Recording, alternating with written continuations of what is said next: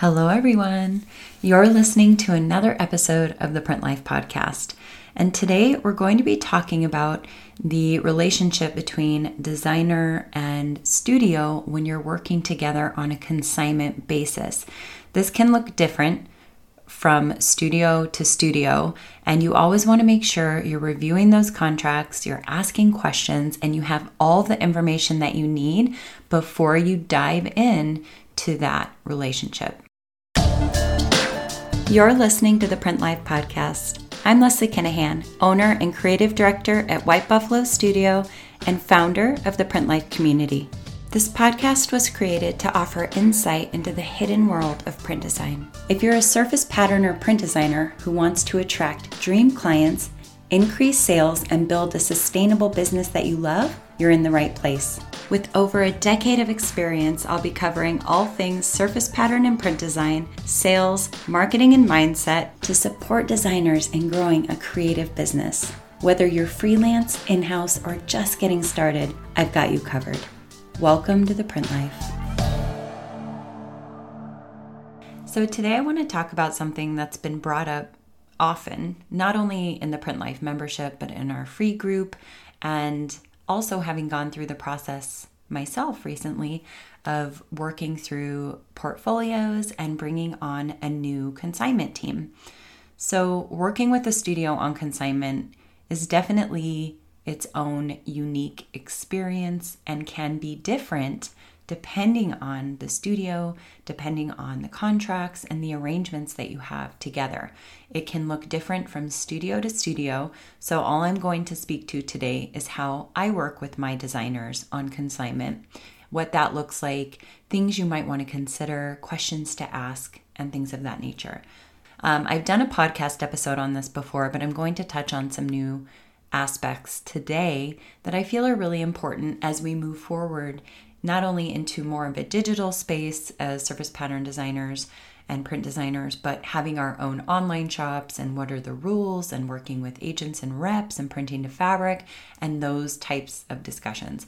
So, working with the studio on consignment essentially means that you are consigning your work to them to sell on your behalf in a similar way that you would consign a clothing line to a boutique studio to sell on your behalf.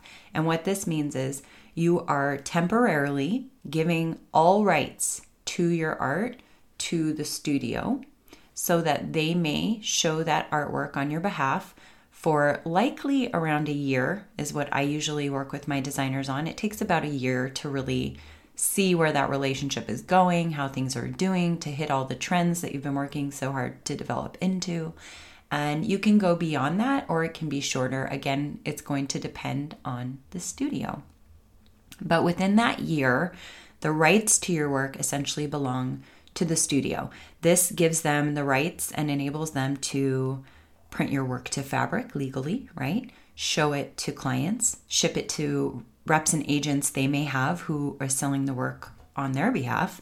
It gives them the rights to transfer rights to a buyer should somebody purchase that artwork. It also gives the studio the legal rights to sign over the artwork to a buyer. Okay, so that's why it's really important to understand that during the time that your artwork is with a studio, you are not allowed to show it on your own platform. You're not allowed to show it with another studio. You're not allowed to show it with a rep or agent. You're not allowed to share it to social media because it's temporarily, it doesn't belong to you.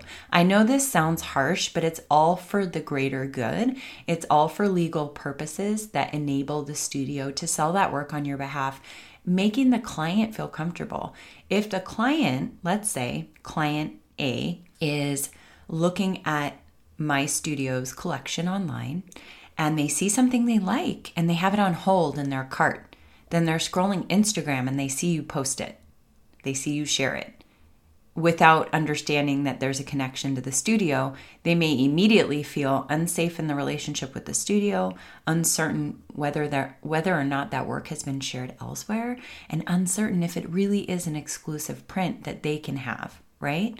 So it really is for the greater good. It serves a greater purpose to sign your rights over to the studio temporarily.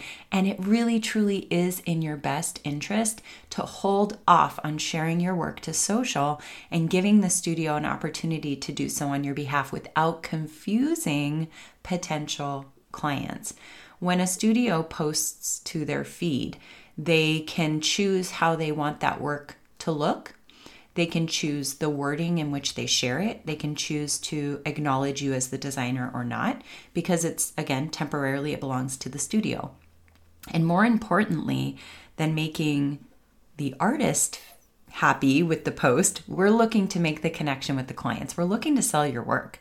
So we need to be given the space to, to do that job, if that makes sense. So during this one year, let's say that's the length of your contract, that a studio has rights to print your work to fabric, use it in social media marketing, use it in email marketing, um, send it to reps and agents, show it to clients, ship it to a trade show, whatever the case may be during that year. They're doing their best to get it sold for you. Sometimes things sell right away. Sometimes it takes a few months. Sometimes it takes a year. It's really unclear to everybody involved how well uh, an artist's work is going to land with the studio's client base. It's going to depend what the client base is looking for, what they're shopping for, what kind of trends they're after. That's why it's very important for studios to hand pick their consignment team through the lens of what their audience needs, right? Which is why it takes time to get back to designers with after looking at portfolios to get back to designers that aren't a good fit and try and explain why. Um, it's a whole process, right? And we really are looking to serve our audience. So you may not be a good fit for one studio, but that doesn't mean that the portfolio wasn't good. That doesn't mean the work wasn't good. That just means perhaps you were not the right fit for a particular studio. So if you ever do submit a portfolio to a studio to work with them on consignment and you are told it wasn't a good fit or you don't hear anything back, that doesn't necessarily mean it's not a good fit for you. It just might not have been the right studio for you.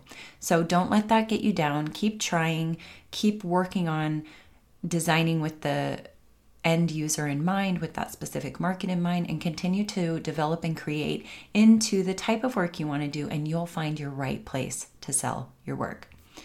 Okay, so now that we have a pretty good idea of kind of the beginnings of the relationship and the consignment relationship, right? So, the other part of the consignment arrangement is not only does the studio temporarily own kind of the rights to your work while they're selling it, but you get paid when something sells. So, if you give a studio, let's say 300 prints over the course of a year, and only 10 of them sell, you only get paid for those 10, but you get the rest of your work back when the contract is terminated or if you request it back. That's how I work with my team. If my team is like looking at things and they're thinking, you know, this isn't really selling, um, can I have my work back from last year and we'll continue forward? Of course, it's their work to request back. I usually ask for a 30 day notice because that gives me time to show on fabric if I've already printed it it allows me to remove everything safely from the online shop, perhaps delete things from Instagram if, if needed, um, or to continue to show whatever we were going to show or whatever we have planned to show that you might have been a part of that you are unaware of. So that's always something to consider as well. And that's why studios may request some sort of duration of time to return your back your work back to you. So that's the purpose for that. Okay, so once you do sell work with the studio on consignment, the process looks like this a buyer places an order with a studio. We get a purchase order. We take the purchase order as a promise to pay, right? We provide the client with the file likely and repeat, and then we deliver an invoice that is linked to that purchase order.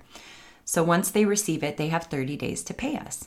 So by the time the designer finds out, the designer could find out immediately that the work has sold, especially if the client, if the studio is asking you to put it in repeat or to maybe we don't have your file on hand and we need you to provide it because it's sold. So when you find out it's sold, could be an entire month and a half before you could receive payment, depending on when the client pays. And the day the client pays may not necessarily align with the day that the studio does accounting. So a lot of things need to fall in place, especially as a boutique studio. So that's something that I think would be very beneficial for designers to understand that if you hear today that you made a sale, you may not see that payment come through for about 45 days. So that's totally normal, very standard. and sometimes we have to chase clients down even beyond those 30 days. Sometimes they pay right away, and that's great too. Just understanding that there is a kind of balance in that process, I think can be beneficial to the relationship because expectations are are being met. Like we we understand what's happening and there's information there right? And if you ever feel um, like you don't know what's going on instead of going to a place where any kind of resentment could build or maybe the relationship isn't going well it's always best to just reach out, send an email, and open up the conversation because chances are the creative director or the studio manager or whichever studio size you're working with, there's a very good chance they just don't know you're feeling this way. So bringing it to light is the easiest first step, right? Um, now, I want to talk a little bit about the relationships with studios versus the relationships with reps and agents. And sometimes when you work with a studio, you kind of have a relationship with both. So I just want to explain this a little bit. So some studios show their own prints themselves. And if they work with designers, they pay designers a flat rate for that consignment fee, right? In our case, we pay a flat rate for every print sold. There's no percentage. That way, the designer is not impacted whether we sell it for regular price or we give the client, you know, a bulk rate or they've always paid the same rate for the past 10 years or whatever the case may be. I like working with a flat rate because that gives me flexibility on the price point with our clients without it impacting the designer. That being said, if you're working with a studio on a flat rate basis, which I recommend fighting for because you never know with the percentage what you're going to get the percentage of, right? so I think that understanding that first is is good, but also understanding that the studio isn't always selling it on their own. Like if you're like myself, um, I'm a small studio and I have had agents or reps, whatever you want to call it. They're interchangeable. It means the same thing, a print agent or a print rep. Um, I've had them in Australia, New York, LA, and uh, San Francisco. And when you work with a print or a rep, they take a 30% fee. And typically, the way that another reason why I do the flat fee per print sale to my designers is because you should also not be impacted by whether or not I've made the decision to take the appointment myself or to let a rep or agent show the work for us. I'm trying, my main objective is more sales to keep my artists happy, right? So if we sell a print, through a rep or agent at a certain fixed price. They take 30% and then the designer gets their flat rate and the studio retains the rest. Likely for overhead expenses, whether that's printing to fabric, it could be social media marketing, it could be attending trade shows, it could be um, email marketing with our clients, updating an online shop, saving JPEGs, turning the JPEGs into mockups for the online shop, interacting with clients, invoicing, setting up files, and repeat. That's kind of why a studio retains a fee. Because without us out there emailing, curating, delivering design briefs to the designers, setting up the prints online, merchandising, recoloring, doing the invoicing, the accounting, the taxes. Without all of this happening, there is no sale. You know, there is no studio in which to represent you. And partnering with a studio is a really easy way for artists and designers to focus on what they do best and getting the support on the other end of somebody doing all of the sales, marketing, accounting, and admin on their behalf. So there needs to be an understanding of both sides, and there needs to be kind of a mutual understanding, mutual respect, mutual benefit, in my opinion, when you work with a designer in this way. So I think it's very important to understand that sometimes when you work with a studio, they're paying somebody else to sell it, and sometimes they're not. It really does depend, which is why a flat rate is the way to go, in my opinion. Now, if you're a designer who wants to work with a rep or agent who's showing your work for you on fabric, This is something that I, I've heard a lot lately. I think it's a little bit newer. Um, they may ask you to pay for your own fabric headers, in which case you print your own fabric headers out, right? You have your own headers, you have the fabric swatch, the large swatch, and you send those fabric samples to the repper agent to sell on your behalf, you should get those back. Typically, in that kind of a dynamic, that kind of a, relationship, it's very similar to the way a studio works with a repper agent. We pay to ship the collection to the agent, the agent pays to ship the collection back. So each one of you is paying for shipping one way or the other, right? If you're working with a repper agent in this manner as a designer, they should be taking a 30% cut. Anything more than that, you should not be paying to print your own fabric headers. You should not be sharing the expense of the shipping. If you're working with somebody who's trying to tell you it's a 50 50, similarly to how a studio works with a consignment designer, then you should not be made to pay for fabric sample printing, header printing, or shipping. Okay? And I just want to make that really clear because the reason why a studio pays a flat rate that's closer closer to that 50% mark is because we're incurring those costs, right? Those expenses are ours, they're not yours. And when we send out headers, fabric samples, um, I do I never request my designers to contribute toward that expense. That is my expense. Now, if I was only taking a 30% cut, like a repper agent would, then I would expect a designer to ship me their collection with their own headers on fabric that I would then show to my clients and then I would ship I would pay to ship it back to you. So there is a different dynamic between working with a rubber agent and working with a studio. So if you're looking to work with a studio who is asking you to print your own stuff to fabric, make sure not only you're getting a higher rate for that sale, but that you're getting those fabric headers back and that you're only paying for shipping one direction, not both. That's very important because otherwise, in my opinion, um, I, I, believe you're being taken a little bit of advantage of um, because studios retain as much as we do because of all of those expenses, you know?